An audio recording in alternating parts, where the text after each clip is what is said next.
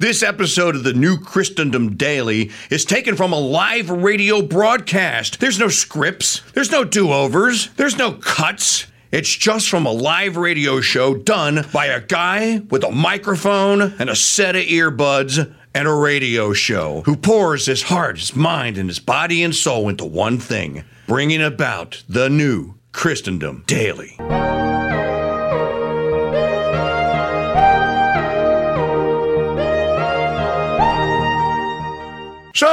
Yesterday was supposedly, you know, I probably missed it because President's Day is an insult. It used to be Washington's birthday. And then someone decided that, like we have modern religion and all religions are equal, that's apparently all presidents are equal now. And they're not because George Washington, as a political figure, as a military figure, as a humanitarian, as a leader par excellence, towers over almost every other uh, American president. No, he towers over every other American president. Now, Donald Trump would be the same height as Washington. Who else was tall? Uh, I don't want to give it away, but I think Lincoln was tall. In any event, they changed it. I forget what year they changed it to President's Day, or uh, that's so we could have sofa sales. The purpose of making it President's Day is to one, give federal employees another day off as if they do any work anyway, uh, and secondly, when I mean state employees because uh, employees in the state of Texas yesterday, I know for, for a fact Texas was all. Now, Louisiana's legislature was in session. Our legislature was in session yesterday, so I don't know if we had a holiday or not.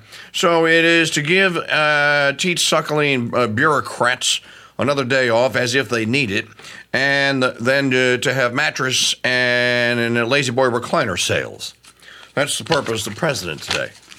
Um, but recognizing originally Washington's birthday was something that was an American tradition and actually had a little meaning to it because that may have little children's looking up the story of George Washington. Of course, you're not supposed to do that today because he was a white guy, he was a slave owner, he was evil, and he needs to be erased from our collective minds out there. We can't have white guys running around and being paraded about as having done anything good these days, you see.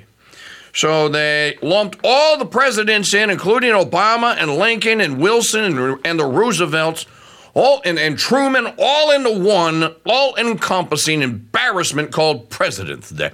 I, I have a question. When are we going to have Congressman Day? When are we going to have Senator Day? When are we going to have Supreme Court Justice Day? Actually, there was a Supreme Court justice named Sandra Day O'Connor. But seriously, uh, there's a story at the Federalist.com uh, today that Washington and Lincoln wouldn't recognize the United States today. Well, I'll say, certainly dishonest Abe wouldn't. Here it is. Washington and Lincoln would not recognize America today. Well, no.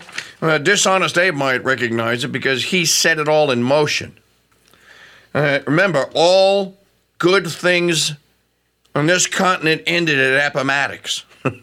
when, when Lee handed his sword over to Grant, it was all over. But seriously, Washington and Lincoln would not recognize America today. How far back do you think you have to go that Washington and Lincoln would recognize America? I think that this is the operative question here. Just throw it out there that we are unrecognizable to where it was when the founding fathers were. Okay, fine. Give me the date certain on which the founders would recognize these United States because I would offer up to you that anything post war of northern aggression that the man that we call founding fathers would look at it and go like uh, why are you doing that? Uh, didn't we leave you guys a constitution? I'm pretty sure we left you guys a constitution with some, with some really good amendments in it too. And what did you do with it? You turned it into president's day And then the story goes uh, holidays, memorials, and monuments are more important than ever as Americans face the inf- the uh, the infiltration of cultural Marxism. Uh, you know what?